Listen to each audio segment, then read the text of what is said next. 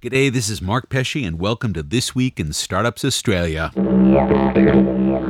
The best startups have a great idea, one that almost seems obvious in retrospect. And on this show, we're talking to two founders who are turning those great ideas into great companies. Tanya Walter's Obzervr is transforming the landscape for every company that has a field service force, and that's nearly every big company you've ever heard of. Meanwhile, Renee Welsh's Booking Boss is meeting the needs of a massive and fast growing tourism sector that has always had to roll their own ticketing solutions. Either of these businesses could be Australia's next unicorn, and you'll hear from both on this episode of This Week in Startups Australia. This Week in Startups Australia is proudly sponsored by Braintree, the easy all in one payment solution for your app or website. Back in August, I found myself at an extraordinary pitching competition. It's a Dolphin Tank. There were 10 female founders.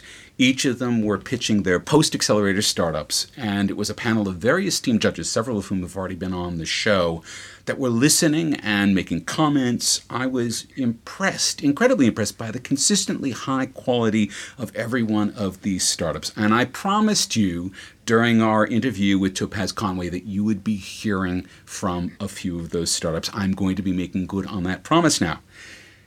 As way of intro, one of the things that's mostly invisible to people in the world who use the products of any large business, maybe that's the products of a mine or the products of a construction firm or a rail network, or it really doesn't matter what, what's invisible to us is the amount of behind the scenes work that's needed to make sure that all of the pieces are running smoothly. Because if any of those pieces breaks, well, the whole thing comes crashing down. Things don't get delivered on time, customers have a bad product experience, it puts a dent into profits, people get fired.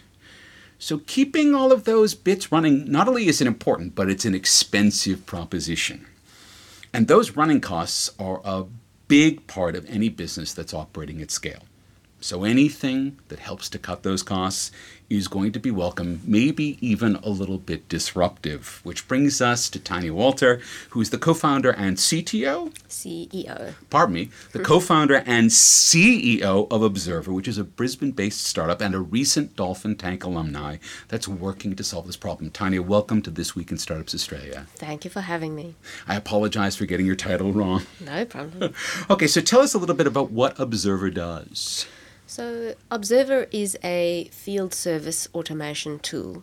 And what that means is that businesses that operate with a distributed workforce, be they engineering companies or a mine or even the government who has distributed workforce going out doing anything from public housing and works mm-hmm. inspections for their assets or um, sampling the environment up at the Great Barrier Reef. Mm-hmm. These are what we know as a distributed workforce. Mm-hmm. And those are very large companies doing more than one thing. They don't only do asset management, right. they don't only do environment management, they do those and a lot more. So, those companies that operate with a distributed workforce need software solutions that they can standardize across their organizations and that they can rapidly deploy and develop and that can help their mobile workers m- make them more connected to their enterprise as well as to their customers. And I mean, in some ways, you know, we've always had mobile workforces. You think about anyone who's uh, been on a Telstra repaired crew or meter readers. I mean, businesses have had mobile workforces, but of course now every one of them has a smartphone and maybe a yeah. tablet and whatever. And so now there's a real capacity yeah. to be able to take each of these workers and make them smarter. Yes. So what what that means, making them smarter, is we no longer just provide them with a form onto their mobile device. We actually link them back to the corporate and we actually pre populate information using our predictive analytics that we have in the back end. We pre populate that information that makes them faster mm-hmm. and it makes them smarter and it enables them to make decisions out in the field and potentially move on to the next job if they can't complete this job over here.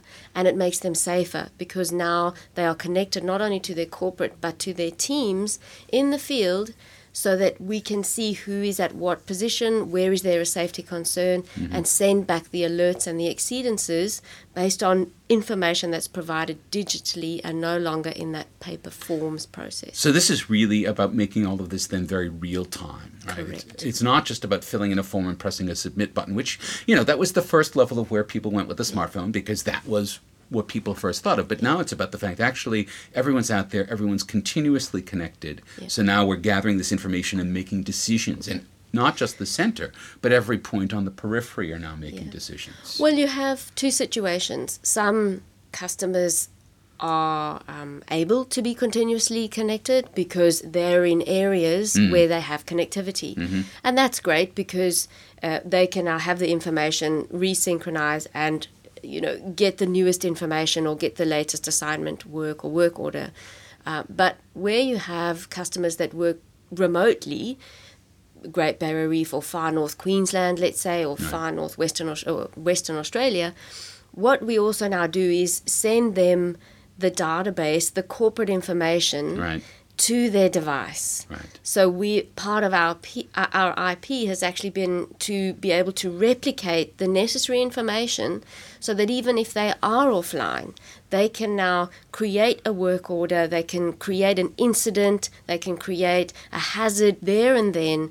Use the GPS that's on the device to pre-populate where am I, take the photographs, be prompted based on the corporate SOP or compli- standard operating procedure or compliance workflow as to what they need to complete for that incident or for that hazard or for that inspection. And they don't need to actually be connected because the information is now stored on their device and securely stored in that vault of that device. So this is really about empowering everyone to be able to make decisions on the fly because they've got access to the information they need to make the right decision in a given situation. So what we know is that for every two days a field worker spends in the field, mm-hmm. they spend one day back at the office recapturing information, mm-hmm. uploading photographs, tagging those photographs, tagging maybe voice or video.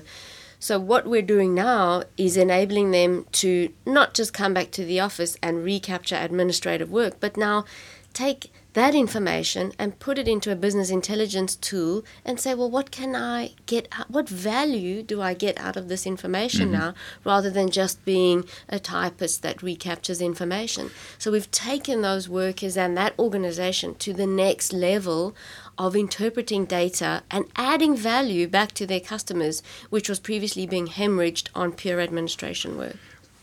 I don't want you to dance over uh, the point that you're kind of making light of now, which is that you've actually increased an individual worker's productivity in the field by 30%. Correct. Because they're not spending that day doing data entry. And so, at one level, just by doing that, without getting into, and we will get into the other. Uh, intelligence issues, but just by that, you are now providing 30% more productivity per employee because you're giving them the support they need to be able to do all of the capture and all of the analysis in the field. Well, that's what we say. We, we. I'm not selling a tool. I'm not selling software. I'm creating value. Mm-hmm. I'm creating that by making your mobile workforce 33% more productive. Doing that is pre-population. It's automatic alerts, etc., etc. That's how we do it. But what we're doing is creating value by making your mobile workforce more efficient and more productive. And now, once you've got that, and once they are more productive, then you can bring the business intelligence in because you can take a look at things. the workers we work with now let, let's think of ourselves let's think of the new the next generation coming into the workforce. They don't want to just be typing out forms on excel spreadsheets. They want to say well what can i do with it's not clear that anyone ever wanted to do that, but it was a job. but what can i do with this data now? I want to have some business intelligence. What about drone data coming in? How do i link this? How do i mm. now add value these guys are graduating with these immense minds and immense ability to think past and outside of the box. And what we want to do is say to them, well, here's your data you've mm-hmm. now captured across all 10,000 workers throughout the whole of the US or Canada or Australia.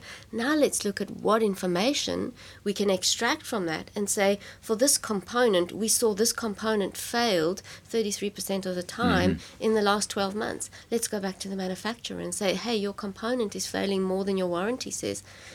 Any bit of information, oh, re- rental cars, we can see that this particular rental company fails and we have, you know, comebacks from our field workers. So let's actually talk to that rental company and let's not use that rental company anymore. So you can really start honing in on where the costs are being spent or where the whole points are in your business process, not only just the actual event that your distributed workforce is doing, but across the whole workforce and say, well, how do I improve efficiencies across that workforce? Because I have the data.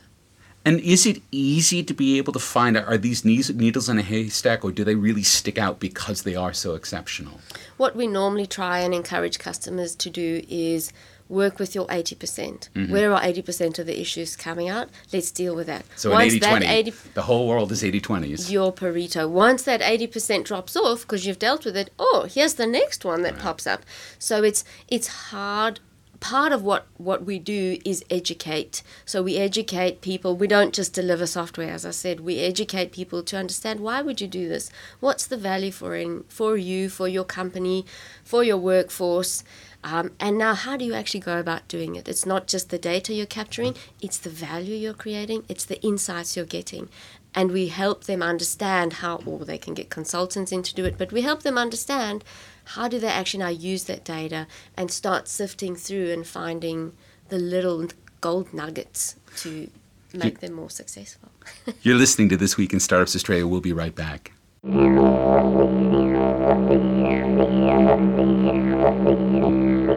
Hi, this is Mark Pesce with a few words about Twista Series sponsors Braintree, code for easy online payments. Entrepreneurs around the world have used Braintree as a simple way to accept PayPal and credit cards and debit cards and whatever's coming next. With a single, scalable integration, you get robust fraud protection on 130 currencies around the world, making your global expansion a snap.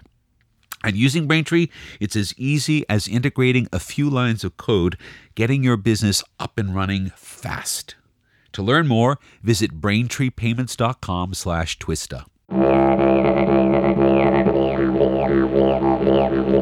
And we're back talking to Tanya Walter, the CEO of Obzervr. Okay, so we now have this system in place, and I assume you're selling this as software as a service? Correct. It's a software as a service. Now, where did you get your first customers? Did you find them in Australia? Did you find them overseas? I found them here in Australia based on the networks that I had um, created. I'm a software developer mm-hmm. as well as a um, project manager that has worked for the coal seam gas companies, particularly here. So you've actually been, to crack a pun, at the coalface on this. Yes, I, I was at the coalface in Africa implementing mobility products based on the need of fraud. Mm-hmm. And we were hemorrhaging money because it was criminally being stolen. Mm-hmm. But when I arrived here in Australia, we were still hemorrhaging value, but it was perfectly acceptable. and because it was the way things were done. Yes. Right. Yes. So that's why I sort of took a step back and said, but hang on, there is a way to fix this. Mm-hmm. There's a way to plug that hole. And when you came back to these companies and said, look, at I have this tool that will help plug the hole were they shocked were they excited how what was that sales cycle like i mean if someone comes to me and says i'm going to save you one third of your manpower costs yeah. i think i just say yes but did they think that it depends on who you're talking to so the so the the the um, CIOs and the CFOs go lovely. Let's have a conversation. but the engineers who are quite comfortable with spending two days in the field and one day back at the office. Right. They say, oh, well, what does that mean for me? So it more time in the field. Part of the lesson has been make sure you're speaking to the right person. Right. Otherwise, you won't get the reception that you expected because for them it's convenient to be taking so much time because they have a job. Mm. And they have a cycle and they have a flow yes, and they, yes. they understand. It's also age dependent. The youngsters go, fabulous, I'll use it today because they see the value. They right. don't want to be filling out forms. So there's a lot of factors that have come into play that I've learned about who I speak to and what the conversation is. Now, how long has Obzervr been going as a company? So we launched um, in July 2015. Mm-hmm. I, I, started just before that in terms of specification and software development, but we officially launched to the market in July 2015. Now let's let's take this. So you've now been through SB Australia, SBE Australia's Dolphin Tank program. How did you even hear about yeah. that? So Springboard Enterprise um, was known to a couple of the Brisbane ladies here Mm-hmm. um, through Women in Technology, and um, one of my mentors, um, who was a previous um, Springboard alumni, Lauren Hall, she mentioned to me that their intake was closing. Mm-hmm. I think it was two or three days, and oh, maybe you should, you know, apply and see what happens. How many hours did you? Sp- are there a lot of forms and whatnot to fill out? So, fortunately, I think the process that they have was quite self explanatory and it wasn't too cumbersome. So, I, I spent one day and one night, Okay. and I just I knew the value that I would get from How did you know the value? Because Lauren had sort of made this. Had had mentioned it, um, and it's a global company. Mm. So Springboard being an American affiliation, you know, they come out of there with with Kay um, Koplovitz. That for me is very important. Obzervr is not a local Brisbane business; it's a global startup. So me being affiliated with a global partner is what is important to me. And Topaz made it very clear that the job of SB Australia is to take you Yes. and make you a global startup powerhouse. Global, sustainable, scalable businesses. That is what we are building. very. It sounds like you may have memorized Yes, that. Yes, we were all told to memorize that. But but I mean but that's exactly what you Yes. want because what Yes. you're doing to come back to Obzervr for a second. What you're doing is a form of process management that's applicable Yes. across Yes. how many businesses around the world? well, in mining alone, it's probably um, a billion, 1.5 billion dollar market. Aged care, in-home age and disability care, it's probably a three billion dollar market. Infrastructure management. Infrastructure, all of those. You, you're, you're talking about billions of dollars of sec- in these sectors Right. um, where where inefficiency is is the norm. And I think going forward, particularly in the in-home age and disability care, Mm. that market that currently services the clients, they are themselves aging. Right. So you're getting a lot of the young Yeah. people coming in. One, they want to work with technology, and you also have uh, less people coming into that market. So you need to be able to do more with less, and you do that using a digitized process and and moving away from the current manual process. And presumably also it allows them to work much more flexibly around all of this in every case because you can if you can't do this you can go on to do that or if you can't do that then you have You're not driving into an office to collect the papers of, you know, where am I going? What's the client's needs? What was the previous? It just arrives on your device and you know where to go. which when you put it like that it makes total sense but of course it was literally impossible to work that way so is obzervr a company literally of the moment is it in the right place at the right time to be able to take advantage of the deployment of smartphones and 4g networks and all of this I definitely believe so. Because we're not only focused on um, a mining or engineering workflow and we're not just focused on one specific niche. What we've said is that the world that we're working is becoming a very mobile work, a very mobile workforce. People not only want to have flexible, particularly the mothers coming in, females coming in, we want to be able to work flexibly. We want to not have to go into a specific place to be able to check in. We no longer have the clock cards on, on the walls anymore. What I want to do is be managed from an outcomes perspective. Mm-hmm. I want to know what the work is I need to achieve, what's the history, give me all the data, because I am a knowledge worker. I know Right. what I've studied many years to do this. You pay me at this rate to go and do the work. Now give me the tools to go and do the work. You are very articulate and very clear on what you're doing as a business. So, did SBE Australia help bring that out of you, or was it there when you walked in? No, gosh. So SBE Australia, I remember the uh, boot camp. The one uh, previous alumni said, "Don't be afraid. One or two of you will end up crying on day one, and one or two of you will." And you know, it's it's about us critically reflecting. One, we are women, so we are not as um, aggressive and as assertive as the men are. So we Or you certainly don't get rewarded for it. no, and we need to learn to be that. We need to learn certain things of how to sell ourselves, how to sell our business. When is it a, a personal pitch or a business pitch? Know your numbers, know those financials. Uh, go after the market strongly. Do not have a lower um, reflection of what you can achieve. You can achieve it all, so do it. Don't say, if I just get this, or maybe, or I think you will. So speak that. Speak what it is. Speak the outcome that you want. Don't be timid about who you are and what you want to achieve. This was the interesting thing talking to Topaz is that the boot camp sounds like it's as much about working on the inside of how you think as a business person as it is working on the outside of the business. Yes, day one is we work on the inside, mm-hmm. and this is what Amy and um, the ladies will tell you. We take you apart, we work on the inside a bit, and then we move. Day two, we, we move to the business and the outside, and they build you back up. Right. But they build you back with a good framework and a good structure for success, not only for yourself, but for your business. So it sounds like you're a big fan. I'm a big fan. Well, this is, this is, this is good. I, I mean, I think the proof was in the pudding because again, I saw pitch after pitch after pitch, and you know, I go through a fair number of pitches, and ten pitches, some of them are just not going to sing, right? And you know, some were better than others. There's, there's no question about that, but they were all uniformly at a really high standard. There was nothing where you just went oh no, I'm sorry. Yes. You know, which always happens as a pitching competition. So when I get to, to, something like that, I go, okay, what's happening here is clearly working. And then you had 10 weeks in the accelerator after that, yes, right? so we had 10 weeks of mentoring. Right. Yeah. And how was that? Wow. So that in itself, um, again, you, you arrive with your mentors online. They hook you up with mentors in the US, with mentors locally and it's a very intimidating process because these mentors are really hot shots. Right. It's not just people who, you know, oh, I do a bit of this on the side. These are people with years of experience, with really big clout, with really big networks, who are just giving you their time, their brains, their learnings for no, you know, for no benefit of their own. They are just there to help you.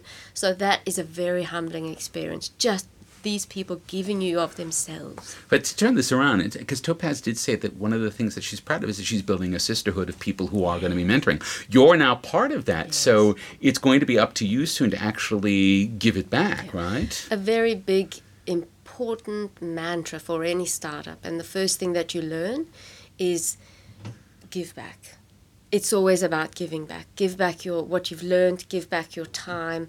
Um, one thing that's important for a startup to learn is to be selfish mm. with your time. Mm-hmm. There's a lot of events that go on. There's a lot of things that you do. You're doing a lot yourself, and there's a lot of good happening in the ecosystem, but you can't do it all. So be very specific about what you do put your focus and your attention to. And one of those is mentoring and giving back to the sisterhood, if you want to use that term, but to other women in startups. And women are particular importance for me because I, I've been through the lesson and the learning curve that they need to go through. Mm. And the men, they just get it. I mean, I have a nine year old son and a six year old daughter, and I see they get it. They're just born differently, they behave differently. So I spend a particular amount of, of, of time mentoring and just being with other ladies going through this process, just to encourage them to be brave and to go and do it and to keep fighting that good fight every day. Tanya Walter, thank you very much for being on This Week in Startups Australia. Thank you very much for having me. It's wonderful.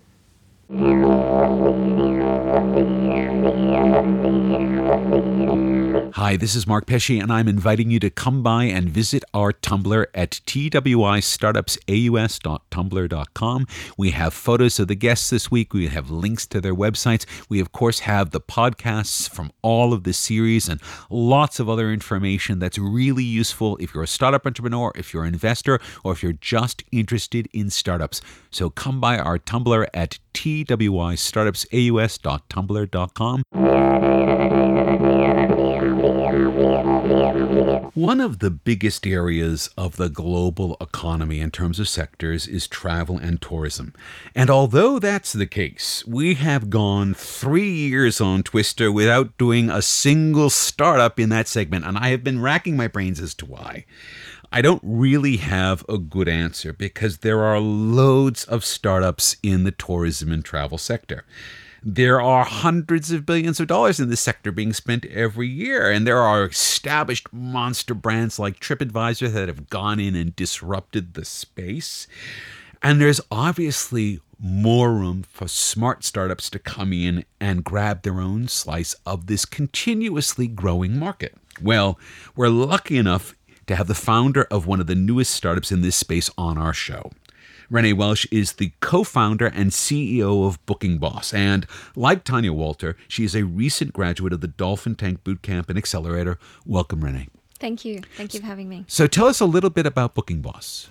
So, Booking Boss is an online booking management system for tours, activities, and attractions. Mm-hmm. So, we work in a niche of the overall tourism space. Okay, but when you say a niche, how big is that niche? It's still a hundred billion dollar industry.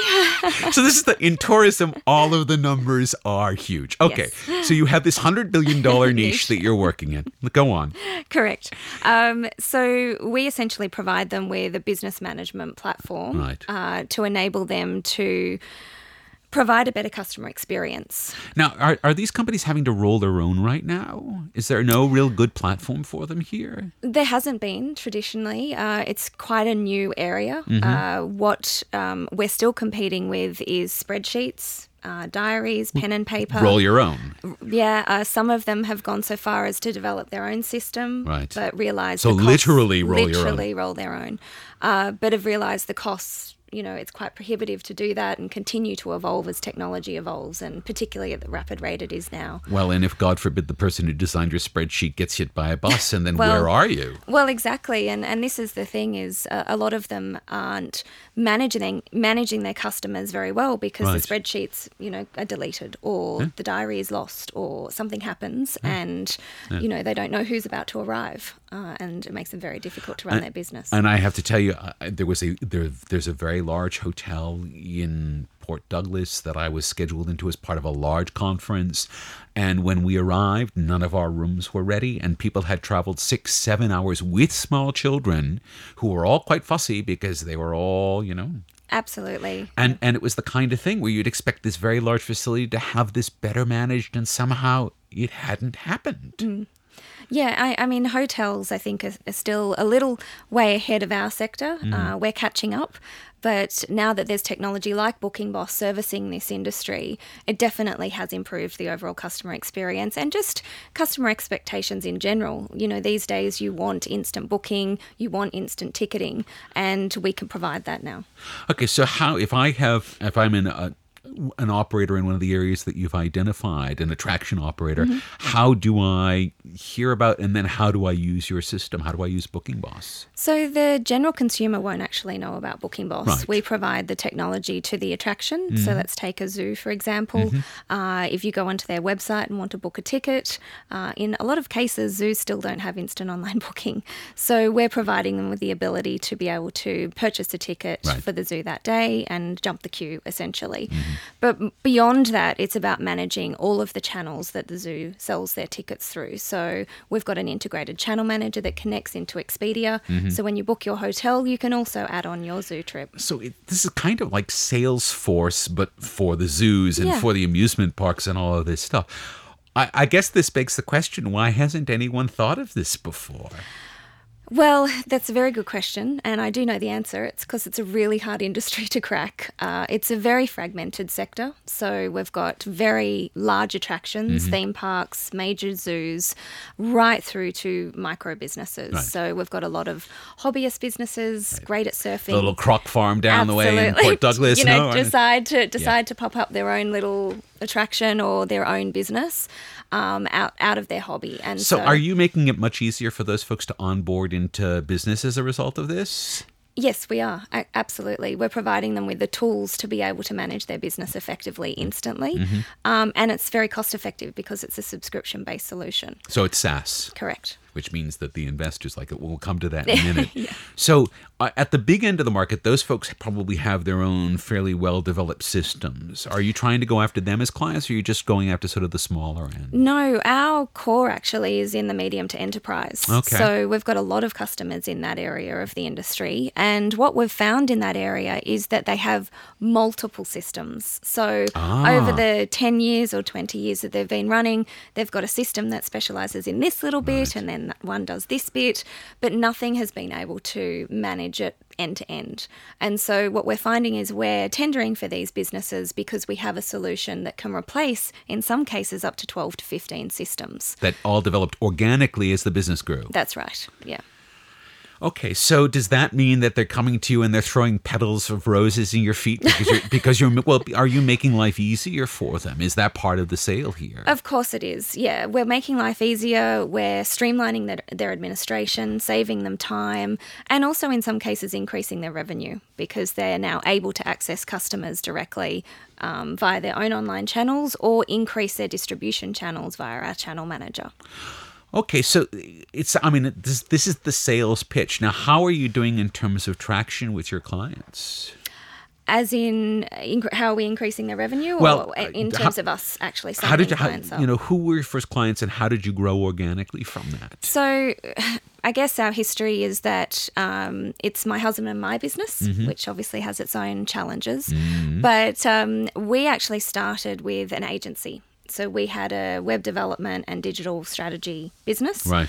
And a lot of our clients were tour and activity operators. Oh, so it was really driven by what they were asking for. Exactly. And so, of those clients that we had at the time, we had a skydive company, we had a V8 racing Yeah. um, client, um, just two of, of many. They actually championed and worked with us very closely on the beta version of Booking Boss. So you have built-in clients because they were the people who were going to be using it at the time. Yeah. And they've really driven, um, I guess, the development, the feature set, but also looking at their processes and how we can improve their business process hmm. beyond just the feature set of the technology, which I think is a really key differentiator for us. So they're using your tool as a platform to be able to improve business process. That's that's quite an accomplishment because you normally think about a business tool forcing a business process into an un, unnatural shape. Mm. But if you're saying it's actually freeing them to be able to release the potential of the business, that means that you may be doing something right there. Well, we think we think we are. All right. So when did you make the leap from sort of the, the work that you were being driven by your clients to going, okay, we now can actually take this and sell this outside of that circle of clients that we've had?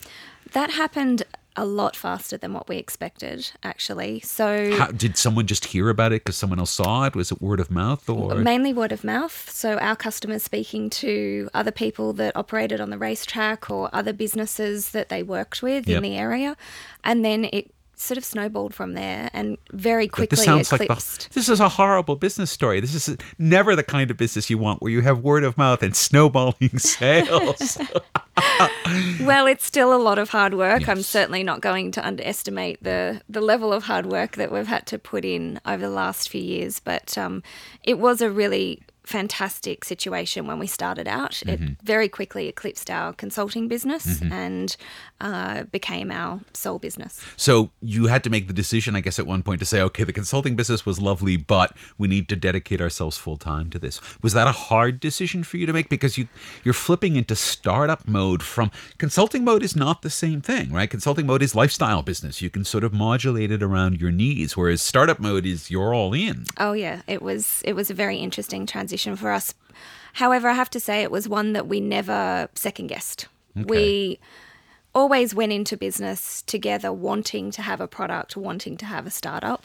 We weren't sure what that was, which is why we dabbled in the consulting area ah. and this presented itself as an opportunity and we grabbed it. So you really used the consulting business as almost your antenna to be able to sort of see what was good, and as soon as you found that good thing, you were able to lock onto it and follow it up. I don't know if that was intentional at the time, but that's definitely what happened for us. but it's but it's not i mean for for smart people who don't know what they want to do but know they want to do something that may not be a bad model for other folks to learn from Absolutely, it really worked for us. And while we were consulting, we really got to understand our clients' businesses and dig a little deeper, which we hadn't had an opportunity to do in our corporate jobs. Mm. And so it really gave us an opportunity to do that and identify a niche. You're listening to this week in startups australia we'll be right back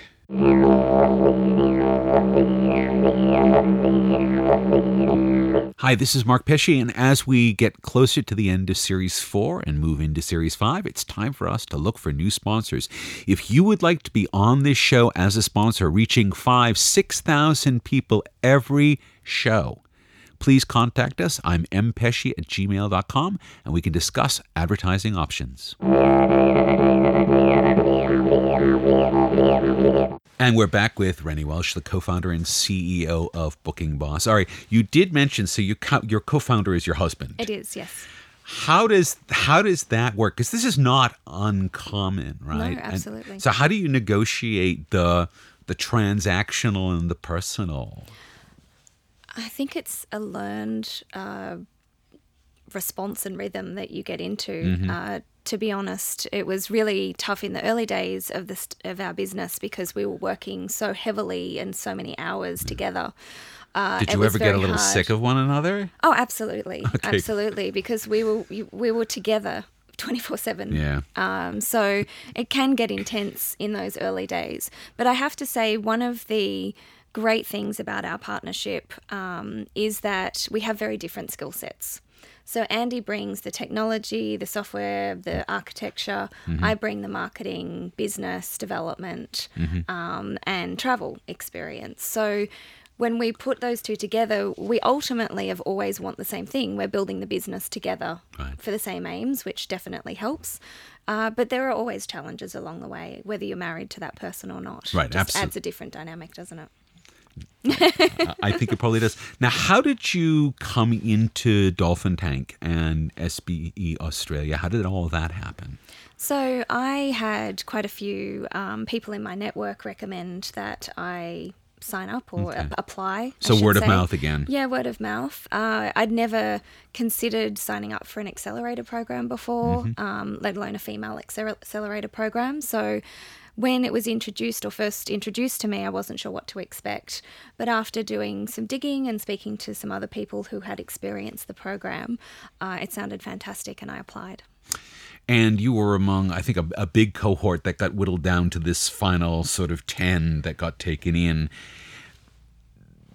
you got i think you start off with a three day boot camp right? did, yes. and the, the way tanya explained it and tanya's interview is immediately before yours it sounded a bit like they broke you down and built you back up. It was like going to est for the weekend. Could you talk about that?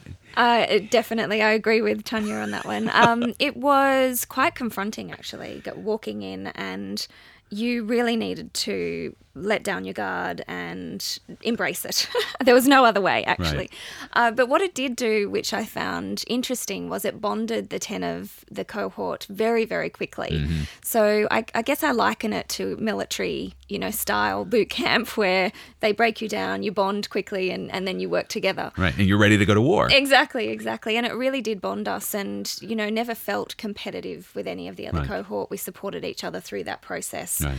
Uh, and it was quite fantastic. And you could even see that I think during the pitching, you know, even though there was sort of there's some competition in the pitching, it really felt more like all of you were supporting one another and very, very happily applauding one another when you did your pitches. There was something that was quite genuine about that that I think really carried over. I'm glad that actually came through on the night because we've all formed fantastic, you know, relationships and long-term friendships right. um, as part of the Springboard program, and we really did genuinely want each other to succeed, uh, which was a it was a wonderful experience. Okay, so you come out of the, the three days, and then you now have uh, regular meetings with the mentors, and you're part of the mentor network. Now, how does that work, and how did that work for you? I think one of the fantastic things about the mentor phase of the program was the work that the Springboard executive put in to make sure that your mentors and your group of mentors are directly aligned with your aims. So they were from travel and tourism in your case? Yes, travel and tourism. Uh, in my case, um, payments, mm-hmm. a dif- different area of our business. Yep. Um, so they really pick people that are experts in that area okay. that I can I could learn from, and I know that they did that for all the other right. women as well. And were the mentors? Uh, did the mentors challenge you a lot around your decisions? I mean, what was your process with them? So the initial process was an introductory call. And uh, in that call, we actually had to do a 10 minute pitch. Okay. So, a lot of the mentors um, were not familiar with my business at uh-huh. that point. They'd, they'd had a synopsis and had a read through, but they hadn't actually spoken to me previously. Right. So, that was a great, it was, I guess it was a bit like boot camp in that regard. It's dive in, get stripped down, get different opinions right. on on what your business does and how you should frame it and what you should do, and then take that and work it into your your pitch. Mm-hmm. And uh, that process really worked well. So, did you find that the idea of Booking Boss, I guess, did it change? Did it become more refined? What would you say happened to Booking Boss through your process through uh, Dolphin Tank? The business itself didn't change because we were a little bit further advanced than some of the other businesses within um, the program. However, what did happen was it completely refined my pitch, Right. completely refined my, you know, two and three minute pitch, but also for me as a person gave me a lot more confidence uh, in in pitching and in, I guess, asking for help, which is one of the challenges I think a lot of female entrepreneurs suffer from. And this is something, this is a common thread with you and Topaz and Tanya about, I guess, being able to ask for it because women are always seen as the providers of help rather than the people who are asking for it. And so it's, uh, yeah, yeah. There's there's a thing about it, whereas men are always like, well, you know, man flu is the classic example of men asking for help. Um, and so there's there are cultural frames around it, and it I hadn't thought about it until talking to you folks that there that in fact to get you on the other side of that frame is is amazingly empowering, right? Because it allows you to access things that you wouldn't. Absolutely, and just to be unafraid to put yourself out there and, and ask for help, and and realizing that there's so many people that want to help you, and uh, it just totally changes your frame of reference.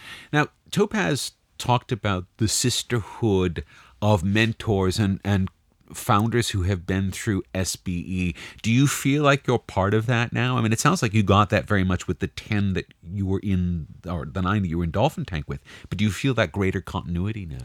Absolutely. Uh, one of the great things is the broader network of the Springboard program in Australia, but also in America. Yeah. I'm actually fortunate enough, uh, I think Tanya's coming as well, to be going to the um, Springboard boot camp She in, is, yeah. in New York. Uh, in a few weeks, which I'm really looking forward to. But I've also met Rebecca um, from last year's cohort and a number of the women from last year's cohort who have already been incredibly helpful as well.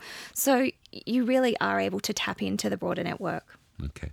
All right, let's talk about Booking Boss and the future.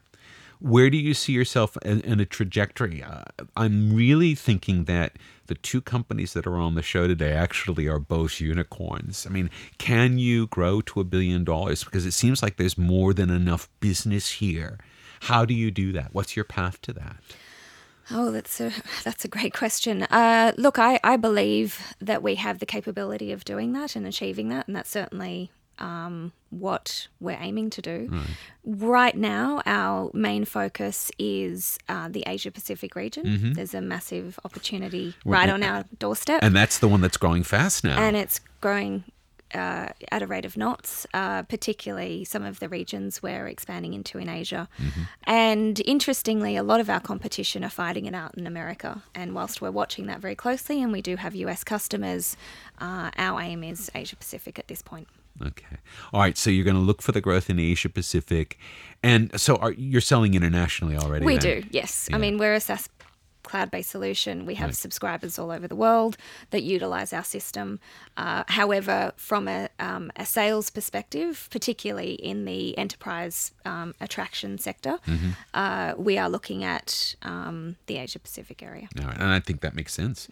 All right. So five years out, you've done your Asia Pacific growth. You know now if there's any attraction from medium to large, they're using you. How much of a market of that um, has have you captured in that? Probably about 60 to 70%. Right. Uh, there's always. But I'm saying, what's the market size of that in oh, five look, years' time? in five years' time, uh, the market size of that alone is about $45 billion. dollars. Okay, and you'll have sixty or seventy percent of that. That's our aim. I suspect you're going to come closer to that than you could imagine. Renee, thank you very much for being on This Week in Startups Australia. Thank you so much for having me.